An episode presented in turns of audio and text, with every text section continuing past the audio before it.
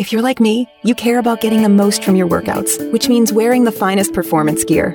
You know, fabric that dries quickly and has superior moisture wicking properties. Fabric so soft and comfortable you could, well, curl up and sleep in it. Introducing Sheex, spelled S H E E X, the world's first performance bedding line. Sheex began when two former elite athletes and coaches had an aha moment, combining everything we love about quality performance fabric with everything we love about comfortable, irresistible bedding. Unlike traditional sheets that trap heat, Sheex are breathable, so you aren't constantly waking up to throw off covers or add a blanket, so you sleep deeper, longer, and better. And Sheex bedding looks as good as it feels. Colors and styles that can match any decor at a price that will pleasantly surprise you. And right now, you can try Sheex for 30 nights risk-free. Just go to sleepcoolnow.com.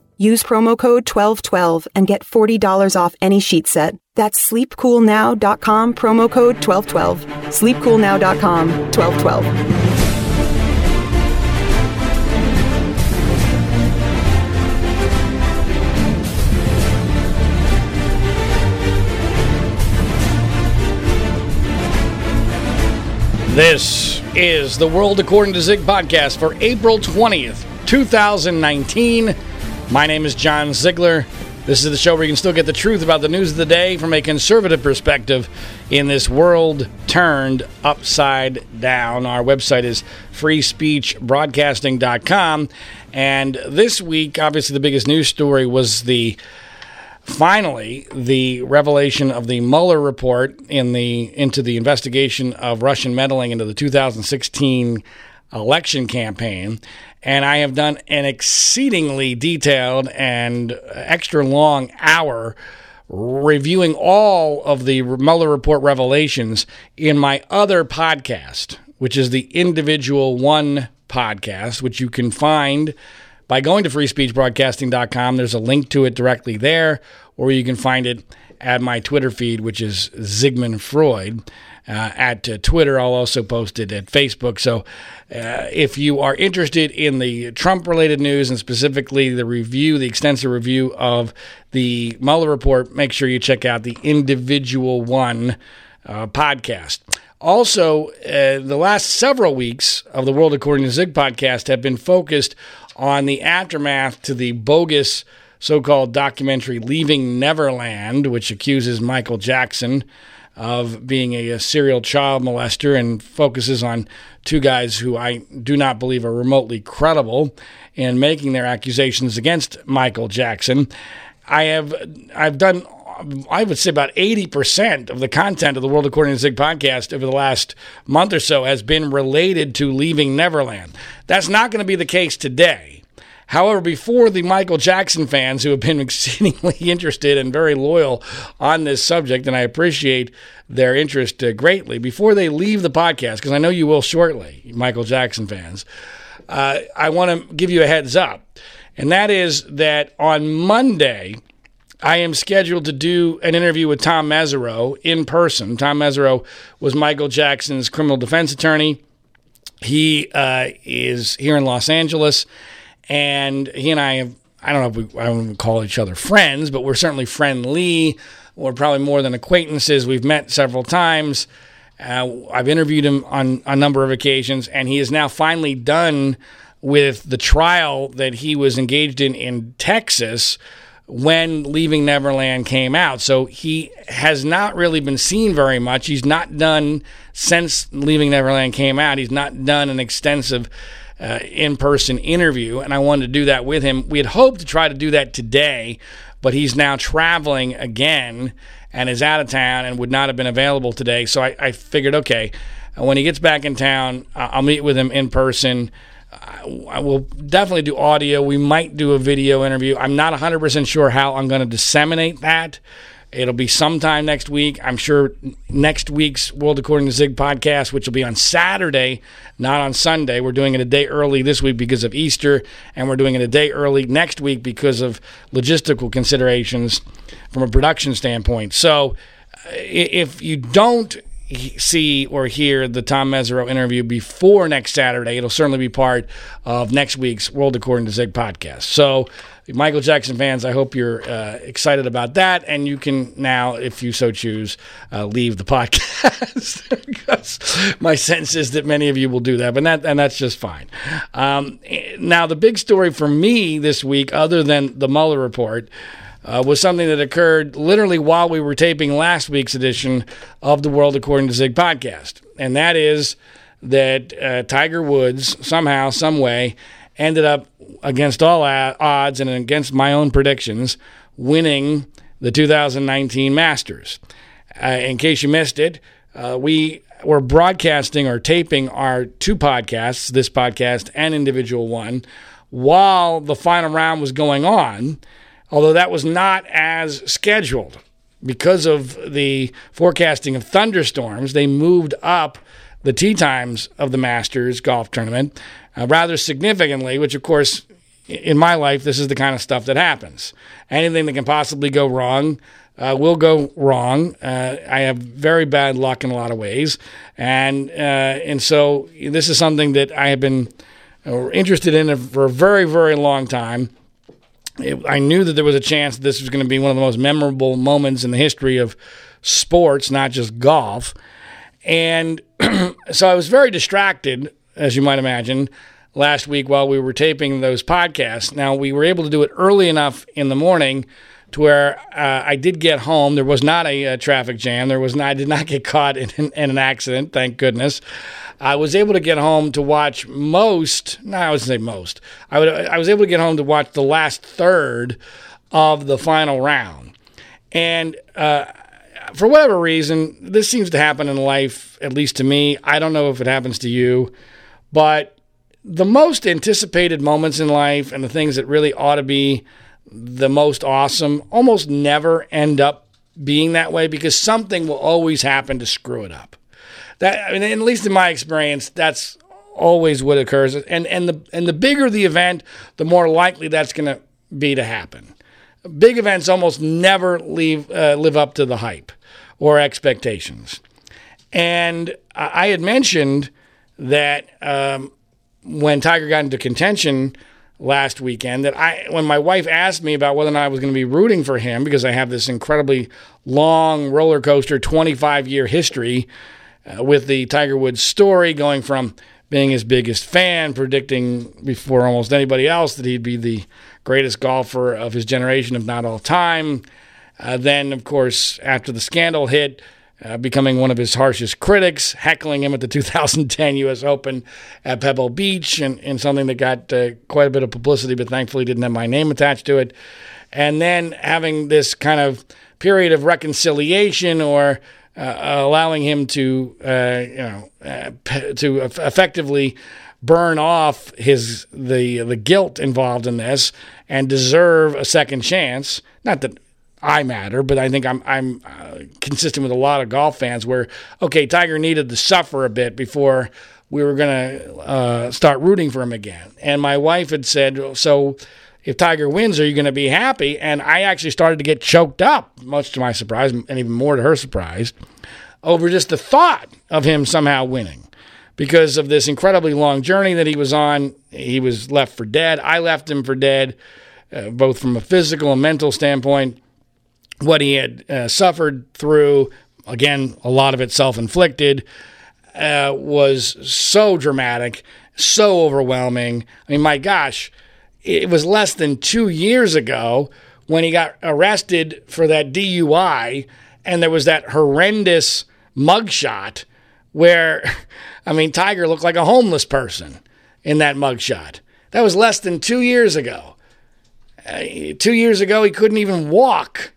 Uh, he he told people at the Masters Champions dinner two years ago that he was done, and this was already after having endured all that humiliation because of his marriage falling apart and uh, all of the um, you know all that came with that. Uh, you know, he lost his dignity. He lost a lot of his fortune. His family got dramatically disrupted. Then he lost his game and then he lost his physical health. I mean, he lost, he had everything. Here's a guy who I mean, this is a Greek tragedy. He had everything. He was a superhero. Then he lost almost all of it. And then somehow uh, he was able to persevere and against all odds come back and and be contender again.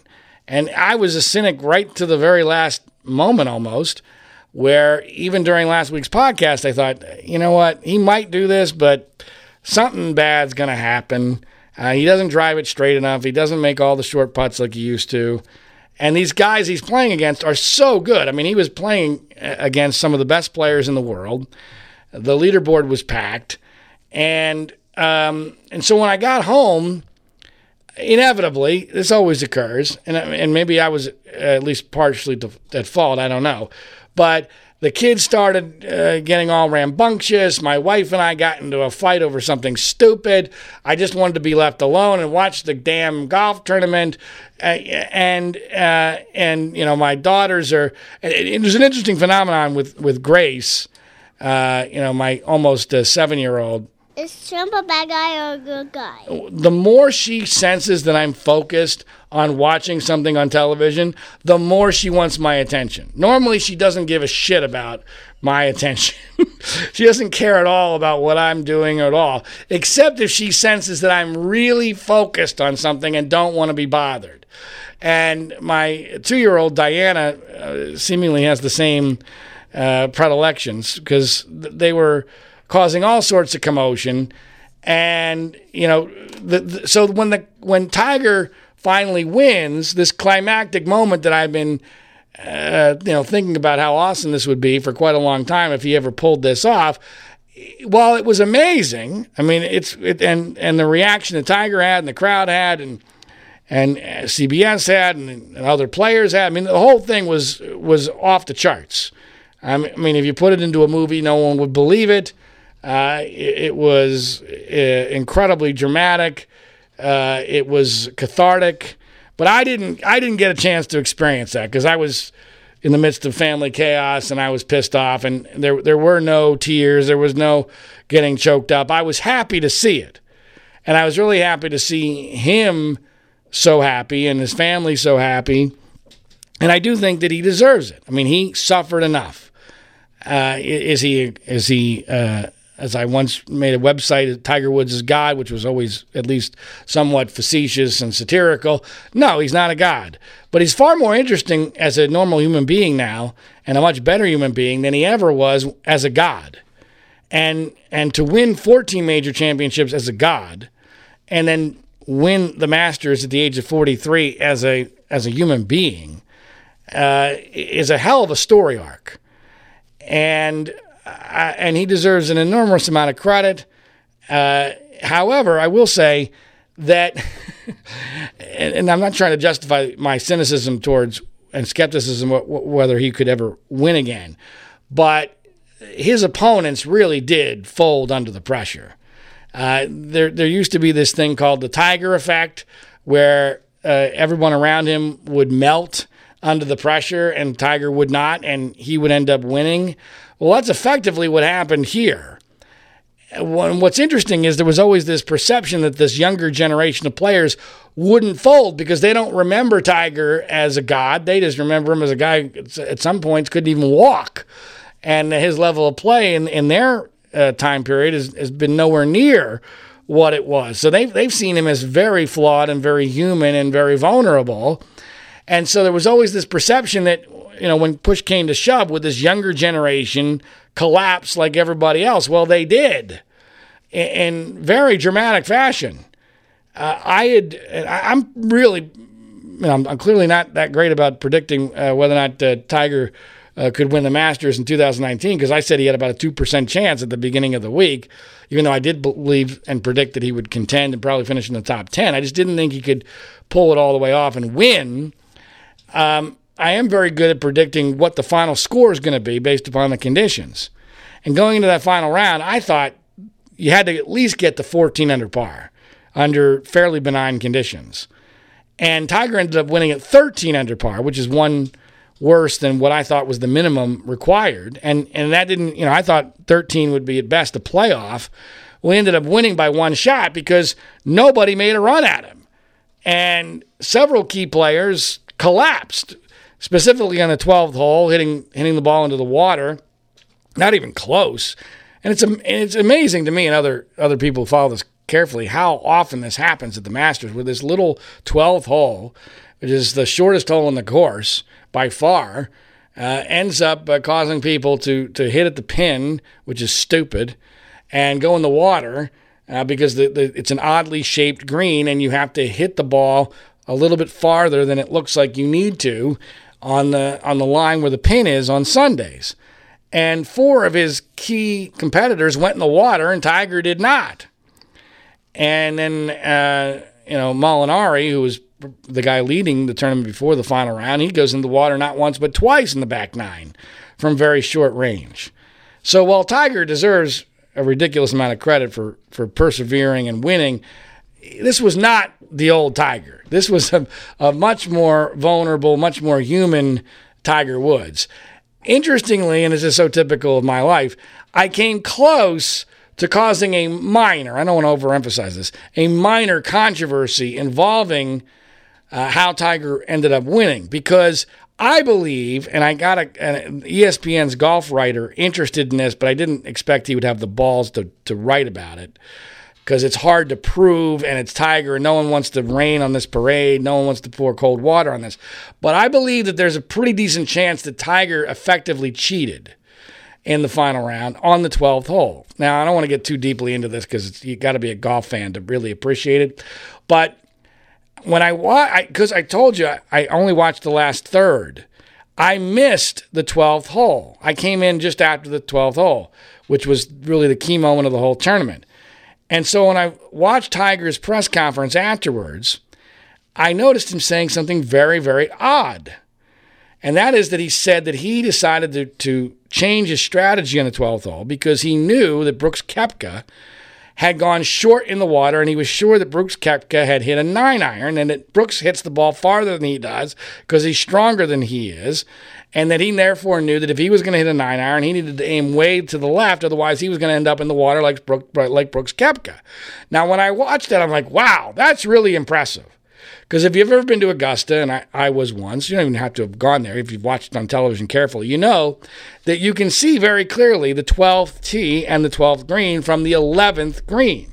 So my perception was that Tiger had, while he was getting ready to putt on the 11th green, he had looked over to the 12th tee, seen Brooks Koepka, seen the, tra- the trajectory of the shot, saw that it ended up way short, and then based upon that, determined that Koepka must have hit a nine iron and that he needs to hit his nine iron to a place where it doesn't have to carry as far. That was my perception. I thought, wow, that's really impressive. That's a smart guy. That's really using your noodle there, Tiger. And then I went back and I wa- rewatched the whole thing. And I because I wanted to see Koepka going in the water. So I see Koepka goes in the water and I noticed something right off the bat that was very interesting.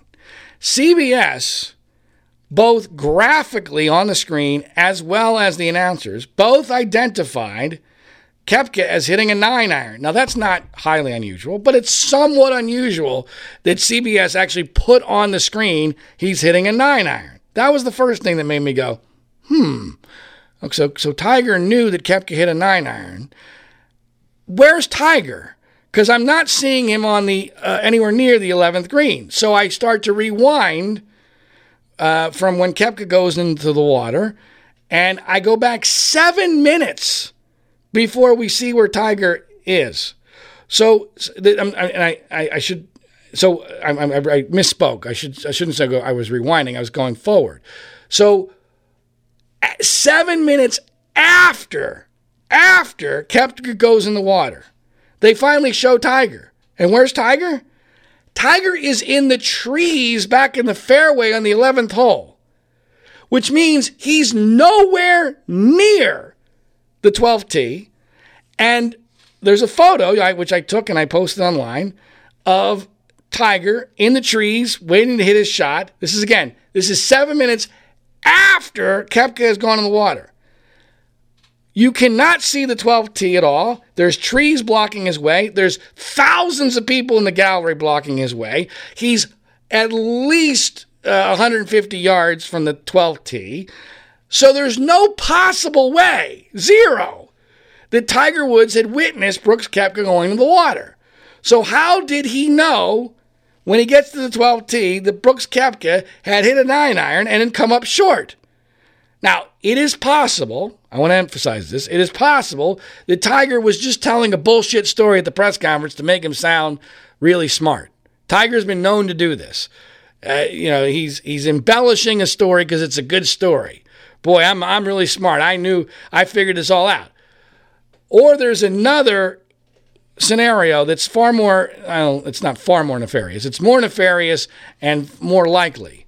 And here's what really happened. They get on the 12th tee. Tiger Woods caddy says to the CBS spotter, "Hey, what did Brooks hit?" Or maybe even more possible, the CBS spotter being very eager to please tells Tiger Woods caddy, "Hey, Brooks hit nine iron," because uh, they I think they can figure out that Brooks went in the water because they know his score. He made double bogey in the hole, and it's possible that by the time they got down to the 11th green, they can see that Brooks is has uh, dropped in front of the water. Now that doesn't tell you anything about the nature of the shot. He could have hit it fat. He could have hit it way to the right and, and it could have been pinned high and rolled down into the water. There's all sorts of possibilities here, none of which is a good enough information for Tiger Woods to be di- dictating his strategy on a key shot based upon a whim. That's not going to happen. For that to happen, he's got to have good information. So, anyway, I've gone into this in greater depth than I intended to, but I think there's a decent chance, whether it's 50% or somewhere in that range, that Tiger Woods got uh, uh, information from the CBS spotter through his caddy that provided him a significant advantage. Now, is that cheating? Um, that's a close call. It depends on on uh, the circumstances of how that information was disseminated. I'm not suggesting that this makes the uh, Tiger Woods victory illegitimate. I'm not suggesting that he should have been penalized. But I did alert uh, ESPN's golf writer with whom I communi- communicate on a somewhat regular basis about this, and he agreed with me and said he would investigate it, but he clearly decided not to write about it. Uh, again, because let's cl- be clear the narrative has been set. Uh, the narrative is what everyone wants. No one wants uh, anything. no one wants to poop in this punch bowl uh, for all intents and purposes because this is the greatest story ever. And you know, when I when I alerted the ESPN uh, golf writer about this, I started my email by saying, "Hey, congratulations on your job security." because because let's be clear, Tiger Woods winning this Masters changes the golf media for at least another 5 to 10 years in a huge way because the golf media was in big trouble if Tiger was gone. I mean, these guys were all going to lose their jobs. They've got the cushiest jobs in the world, which is why golf journalism is dead because no one wants to lose their gig. And uh, and let's face it, you know, when when the industry is losing jobs, it's very difficult to get another one if you if you do something to get you fired. And saying something negative about Tiger can, especially now, can get you fired. So, um, so the the Tiger win has enormous impact. It has an impact on on so many different levels. And and for those who are wondering, well, Zig, why do you care? The Tiger thing has never uh, been only about watching the best golfer of all time do his thing. I mean, there's pleasure in that. There there is something of value in just seeing that kind of genius. But to me, it's always been larger than that. To me, the Tiger Woods story has been kind of a test case for the potential of humanity. And I'm someone who is a cynic I'm a skeptic. I don't like human beings. Uh, I am I'm embarrassed by our species at times. And Tiger had always given me some hope that our species was redeemable. Because if we're capable of that kind of of amazing achievement, then maybe we don't all suck. Well, in a weird way, Tiger's comeback has done the same thing. Because if he's able to come back from that kind of devastation, then it should give hope to everybody who's ever faced significant uh, adversity. And I respect overcoming adversity more than I respect almost any other human quality. And it's particularly impressive when you've when you've done it after having lived the life that Tiger did. I mean, my gosh, he, he hardly ever had any adversity in his life, and you know he's lived a, a charmed life and obviously has everything in the world. He literally had everything in the world you could possibly imagine. And then a lot of it was gone, and he didn't give up, and he somehow managed, against all odds, uh, to win this thing. And so there's there's that aspect that I find to be incredibly compelling and interesting. But there's also what he does to the future.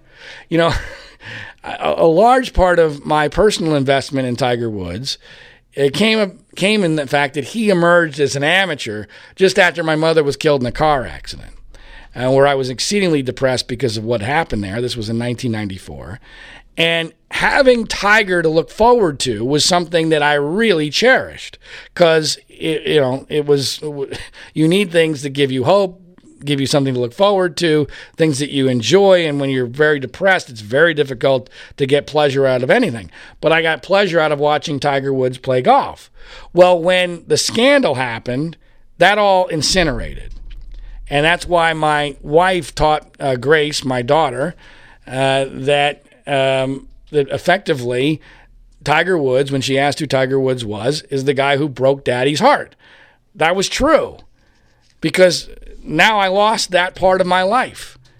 I lost that, you know, looking forward to that, both one, because I wasn't rooting for him anymore, and two, because his, his game went to shit. And this lifelong quest for him to to meet or exceed this unbreakable record of Jack Nicklaus's 18 major golf championships was something that I marked time by. I mean, I can mark the, my life, where I lived, what my situation was in life based upon every single one of Tiger Woods' now 15 major championships. And, and I was going through this. I should have done all the numbers. But since Tiger Woods started winning majors, I've lived like in five different places. I've had I've been in like serious almost marriage relationships with about five different women. Um, I have been in about six or seven different careers, about 10 different jobs uh, uh, over a 25 year period. I mean, so you're marking your life by this quest of Tiger, can he meet or break Jack Nicklaus's record? Well, once all that stops, it's like a portion of your life just incinerated, as I said, just just almost not only did it stop, but it, it almost ceased to exist. You almost erased it from history. Now I didn't quite uh, erase it from history because I still had, you know, these large uh, autograph photos of Tiger Woods in my in my office, which is why my daughter was interested in this. Uh, who is this guy? Who's Tiger Woods? Well, he's the guy who broke Daddy's heart. And while you know my my heart hasn't been completely renewed, um, there's now hope for the future again. Because the most amazing part of this, from a, from a golf standpoint, and, and golf is in big trouble, is that now because Tiger is 43, th- this storyline goes from being completely dead to being rejuvenated now for at least another decade. Because 10 years from now, he's going to be 53, and he still won't be as long as it took between his last major championship. He went 11 years from winning in 2008 at the U.S. Open to 2019 at the Masters. Well, the media can feed on this as long as he stays remotely healthy for another 10 years because they can always say, well, he's gone through a longer drought than this. So this Tiger Woods story ain't ending, again, barring health issues, for at least another 10, 12 years. So the, it's so now now all of a sudden we got this this amazing thing that we can still be looking forward to. The the Nicklaus record is back theoretically in play. I I don't I don't think he's going to break it, but now at least it's possible, and I don't think he's done. Uh, and it's clear that um, that the guys around him are are capable of folding in his presence and it's not because they're intimidated by him. I think I really think that they they got nervous because they realized, holy shit, the whole world's watching now. Because they, I mean, as soon as, as soon as Tiger is is capable of doing this thing, they they inherently know this is a different deal. This isn't the Buick Open. This is this is this is the world's watching me because Tiger is bringing that many eyeballs to the television, and this is history we're talking about here. And as far as the future is concerned, I don't, you know, I don't want to get all excited and and over uh, and overly optimistic because that's certainly not something that I'm prone to doing. But I mean, my gosh, looking at his son Charlie, and that's really why Tiger did this was to give his son Charlie a memory of him as Tiger Woods as opposed to just this guy who is you know didn't know his dad as being anything really that special except he had a lot of money. Uh, you know, watching Charlie experience that moment, that moment's going to have an impact on Charlie for his life, uh, having experienced that. Now, you know, Charlie, I know plays golf. He looks like an athlete. He's got incredible genes. Uh, you know, we may be we may have a whole new generation of a, of a Tiger Woods. Uh, you know, that'll extend this way beyond ten years, depending what Charlie does, because that is an incredibly rare situation for a son to experience that kind of moment. That is going to leave a mark uh, in a positive direction. So who knows what Charlie is going to end up uh, doing with all this. And, and there, so there's all sorts of hope for the future. By the way, I, I do want to mention one thing that no one else mentions with regard to uh, Tiger and his family and the, the incredible reaction to winning the Masters. Nobody that I saw gave any credit to Tiger's wife, Elin, who he divorced. Tiger's wife, Elin, the Swedish model, uh, who ends up divorcing him after the scandal wow, she deserves enormous credit because you're you know, she's in charge of the kids, right? And she allows the kids on incredibly short notice to fly up to Augusta with Tiger's new girlfriend, who by the way isn't all that impressive, but you know they seem to really like each other, so good for him. Um, and it's obvious that the girlfriend and his daughter are they're almost like best pals. All of that cannot happen unless Elin approves of it. And considering what Elin was put through by Tiger, she deserves a lot of credit for allowing that to happen. Because a lesser, a lesser woman who went through she went through because of what Tiger Woods did would not have done that. So kudos to Elin Nordegren for allowing that moment to have occurred. And so, um, so I know I talked way longer than you probably need to hear about uh, Tiger Woods winning, but that's probably a lot of stuff that you won't hear anywhere else because I've devoted an enormous amount of my life to the Tiger Woods story. I actually wrote a column about part of this, which you can find at freespeechbroadcasting.com, because Donald Trump announced after Tiger won the Masters that he's going to present him with the Presidential Medal of Freedom, which come on, people. I mean, really? It's just flat out ridiculous. I mean, I you know, I love me some Tiger. I'm thrilled with the whole thing, but he's only 43 years old, and he's been prone to mistakes in the past. This should not be happening, and it should not be happening from Donald Trump, who has an inherent conflict of interest when it comes to Tiger, because Donald Trump's holdings are primarily in the golf business. Well, Tiger Woods is by far the biggest name in the golf business and will be for the rest of Donald Trump's life.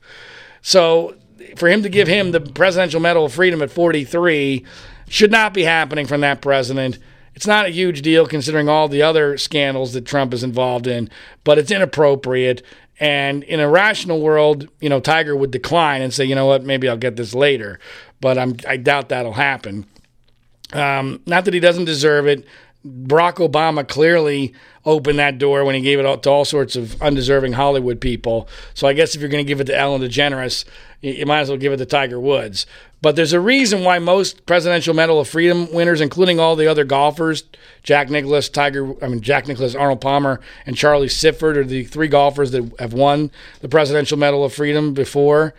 There's a reason why you give it to them when they're in their 60s, 70s, or 80s, because they don't have enough energy to screw up. they have no testosterone left, so it's it's highly unusual that they're going to be caught in a major scandal. You know, you may recall Joe Paterno uh, from from uh, Penn State, the legendary football coach there. He was supposed to get the Presidential Medal of Freedom, and then they effectively revoked it when he got unfairly embroiled in the whole Jerry Sandusky scandal, which, if you know anything about me, you know I have proven is a big fat fraud. But Paterno was 84 years old when that was going to happen. You don't give the Presidential Medal of Freedom to a 43 year old unless they've cured cancer. Now, speaking of uh, Presidential Medal of Freedom winners, I, I do want to mention because it did get some publicity two days ago, and I don't know how much people have heard about this nationwide, but the by far the the most PC piece of bullshit from this week, if not this month, maybe this year, has occurred involving another Presidential Medal of Freedom winner. And that is a, a woman by the name of Kate Smith, who's been dead for many years. I don't remember when exactly she died, but it's been decades now. Uh, she was given the Presidential Medal of Freedom by Ronald Reagan in the 80s. And Kate Smith was actually a, a fairly significant part of my childhood because Kate Smith, while she, she was a singer who was famous in the 30s and the 40s, she made a comeback in the 70s because the Philadelphia Flyers hockey team brought her in to sing God Bless America before several of their key games back when the Flyers were winning Stanley Cups in 1974 and 1975. And this was when I was growing up in Philadelphia, and, you know, everybody was in love with the whole Flyers thing because this was highly unusual for Philadelphia where we didn't win anything. And so it was this she she kind of became the mascot for the team, and there became this myth. I don't know. You know, there was some someone actually did a statistical analysis as to whether or not it was true or not, but it became part of Flyers lore that in really big games they would bring her in. This you know fat little lady. Actually, wasn't that little. She was pretty big, but but this old lady, they'd bring this old lady in, Kate Smith, out of mothballs when they really needed a victory to sing "God Bless America," and there was some. There was some backing to the idea that whether it was coincidence or whatever, that the Flyers would win more often when they would bring her in to, to sing God Bless America. And so much so that there's actually a statue of Kate Smith outside of the Flyers arena. All right? Just like there was a statue of Joe Paterno before the Sandusky uh, uh, fiasco at Penn State.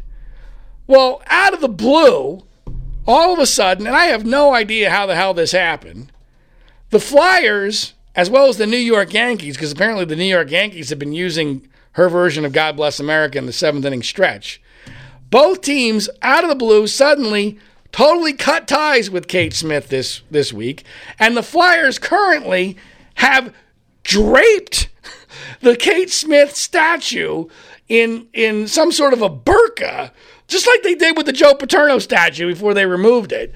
It's just so absurd. And, and, and you're probably wondering, well, why? What happened? I mean, she's been dead for many years. What could she have possibly have done to be warrant being erased? Well, apparently, and I, again, I don't know how this happened. I, I doubt this was new information, but somehow it came to the attention of the Flyers and the Yankees that in 1939, Kate Smith had recorded a song uh, uh, that had the word darkies in the title that was about black people. And that somehow um, this was a racist song, and that because she recorded this, this means that she is to be erased from human history. Now, that would be ridiculous on its face, considering the fact that this is 80 years ago. 80 years ago. Completely different time and place. And she's been dead for a long period of time. You would think that being dead for an extended period of time pretty much ends, you know, you're not allowed to revisit this. It kind of goes with the Michael Jackson story. You know, he's been dead for 10 years. You're not allowed to make allegations that he sexually abused you 20, 30 years ago anymore. You're not allowed. Sorry. Because if you if you allow that, chaos ensues. Well, um, it gets worse than this. Because my understanding, having researched it a little bit, is that the song was actually a satire that was written by two black guys. So it wasn't even supposed to be taken seriously. So two black guys write a song in 1939. Kate Smith apparently sings it or records it in some way. 80 years later, 80 years later, as a Presidential Medal of Freedom winner, an icon within Flyers lore, someone who is still to this day uh, used at Yankees baseball games, gets erased and the most, the strangest part of this is the Flyers actually said, while we're investigating the allegations of racism against her. What, what do you mean while you're investigating? This doesn't take very long. This is, this is, this, there's, there's no controversy here. What are you going to learn? You're going to interview her from the grave? Well, you, see what her mindset was? And so this th- to me, this sounds like a, a trivial thing. It's not because this this stuff is happening quite a bit, and it's going to continue to happen. And this erasing of people from history. And again, as a kid who grew up in the 70s in the Philadelphia area, Kate Smith was a big part of my history. That was, you know, that you, you got chills when they brought out Kate Smith to sing God Bless America. And now you know they're going to um, my guess is they'll probably take the statue away uh, unless there's a massive backlash and the, and what's really odd about this is why are the flyers even buckling under there's not there's not like there was any protests or or there was going to be uh, you know, some you know some boycott of the flyers if they continue to have the Kate Smith statue outside of the arena I would I would venture to guess that there are probably less than a dozen season ticket holders for the Flyers who are black. I mean, that's a pretty fair guess. Um, they're, they're, you know, they're all um, the fans are all white, uh, and uh, and so therefore, I don't know what the public pressure. There was no public pressure. It wasn't like it was a media story that got an enormous amount of. Uh, of attention and they had to buckle. They just buckled because it's like a knee jerk reaction now. Everyone's so damn PC. Everyone's so afraid and and as someone who grew up with the Flyers, what's even more aggravating is, you know, this new owner. I don't even remember when the, the, current owners of the Flyers took over, but the, the the owner of the Flyers, Ed Snider, back in the day in the '70s, was a hardcore conservative. I mean, he's rolling in his grave right now. The idea that uh, Kate Smith is being erased because uh, of a 1930 song, 39 song that was a satire written by two black guys. Give me a frickin' break. It's just flat out ridiculous. The whole thing. It, it's absurd and it's sad and it's going to keep happening. When does it stop? Because uh, I, because you know, no one ever wants to stand up. No one ever wants to be, oh, you know, you're, you're not allowed to stand because there's no incentive. There's no, what's the incentive for standing up for a dead person? None, zero. So everyone in the media just goes, oh, okay, we we're erasing Kate Smith. All right, interesting. Move along. I mean. seriously, people. I thought that part of the one benefit of uh, having Trump be president the, was going to be that this kind of PC bullshit was going to be curtailed, but it, it's actually gotten worse. I, I think it's gotten worse because liberals are so agitated by Trump, maybe subconsciously, that when anything they have control over, they're going to be super PC and super woke because he's not. And of course, he doesn't fight any battles that doesn't help him individually. All he cares about is himself. And uh, so it's not like he's going to suddenly step in and go, wait a minute, what the hell is this about Kate Smith? Uh, although stranger things have happened. Um, uh, let me see. Well, you know what? I, there were a couple of things I wanted to mention, but um, I'm, I'm, I'm, we are out of time for this hour of the World According to Zig podcast. Uh, I do hope that you have a uh, a great Easter. Uh, from a, the Ziegler family perspective, Easter will be interesting this year because uh, I have mentioned previously that I have a I have very few goals in life. You know, my, in my mind, my life is pretty much already over. I'm just waiting for it to officially end. Uh, I refer to myself as a dead man talking uh, quite a bit. And so that's why I'm able to offer analysis of events that no one else is because I just don't give a shit. Um, but there are a few things I still care about, and and for someone who um, you know always thought that Santa Claus was a bad thing for kids, it's incredibly odd but typical of my life that one of my goals is that this Christmas we get one Christmas where Grace, who will be seven years old, and my younger daughter Diana, who will be two and a half once Christmas comes around, that we get one solid Christmas where Grace is totally still believing in Santa Claus and Diana is finally understanding what Santa Claus is. Now, I'm sure that it'll get screwed up, much like when Tiger won the Masters. I'm sure that something horrible will happen and there will be no enjoyment of it. But I'd like there to be at least one year where we get both of them on the same page before Grace starts to for sure figure this out. Now, she's been asking questions about Santa and about the Tooth Fairy and about the Easter Bunny, which is why I mentioned this in the context of Easter. Uh, and I've been very concerned about security breaches. uh, especially this year, since this is the you know the the year that we have the most the greatest chance of actually pulling this off. So, just to give you an indication of how seriously we take this, and the fact that Grace, who's very inquisitive and uh, does a lot of uh, invest, you know, she likes to think of herself as a detective, and and she asks a lot of really good questions. So she's she's not dumb, but she does live in a fantasy world. So she's she's kind of like the classic example of she really, really, really wants to believe, but she also um, is, is a is a curious person who questions. And so, just to give you an indication of how seriously we take this, we were going to go to an Easter egg uh, lunch and an Easter egg hunt at our country club today. My wife is going to be hosting her family for Easter tomorrow, which is partially why we're doing the podcast today on Saturday. But we decided not to go to the Easter egg hunt today because my wife and I have determined that it's too much of a potential security breach because if Grace sees the Easter Bunny and realizes what a sham the Easter Bunny is, it's just, you know, this person in a bunny costume, that this might be too much of a security breach with regard to Santa for us to overcome. So we think we can get away with her finding some eggs in the morning, which she's very excited about. Uh, but we thought, you know what? It's best that we keep her away from the Easter Bunny. Because once you decide the Easter Bunny is fake, then deciding Santa is fake is incredibly easy. I have actually, my wife is not appreciative of this. She thinks this is a bad idea.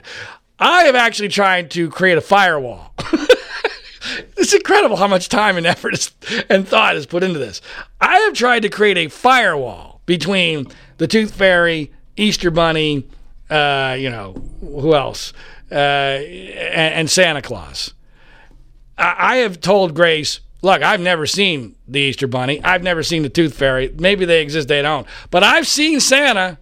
I've seen Santa. So, you know, I, I, I'm trying my best to get her to, to look at Santa in a completely different way than the Easter Bunny.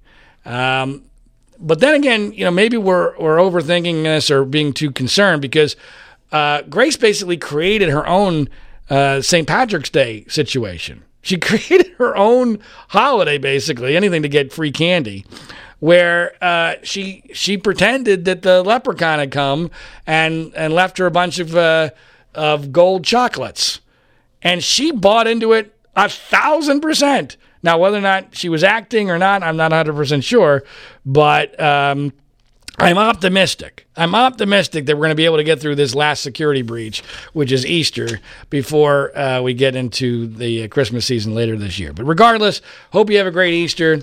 Uh, please make sure that you uh, share this uh, podcast uh, via social media. Please um, do so via Twitter, Facebook, word of mouth, what have you. And also do yourself a favor when you sleep and if you sleep and you use and you use sheets, please do yourself a favor and pay attention to this important message. My name is John Ziegler. Our website is freespeechbroadcasting.com. Coffee? Oh, thanks. How did you sleep? Ugh, like a baby. I don't want to get out of bed ever. These sheets are mm, incredibly soft. What did you say they're called again? Performance bedding by Sheex. Performance bedding? yeah, they're made from super high tech performance fabric. They're incredibly breathable, so you're not waking up at night throwing covers off and then an hour later throwing them back on. Huh, no wonder I slept so good. Since I started using Sheex, I sleep like a baby. No more sweaty nights for me. No? Well, well, I like them because they're soft. They feel like mm, silk. Performance fabric, huh? Maybe we should. Oh, I don't know. try them out again. Comfort and performance for better sleep. That's Sheex. S H E E X. Sheex. Try Sheex for 30 nights risk free. Go to sleepcoolnow.com. Use promo code 1212 and get $40 off any sheet set. That's sleepcoolnow.com, promo code 1212. Sleepcoolnow.com 1212.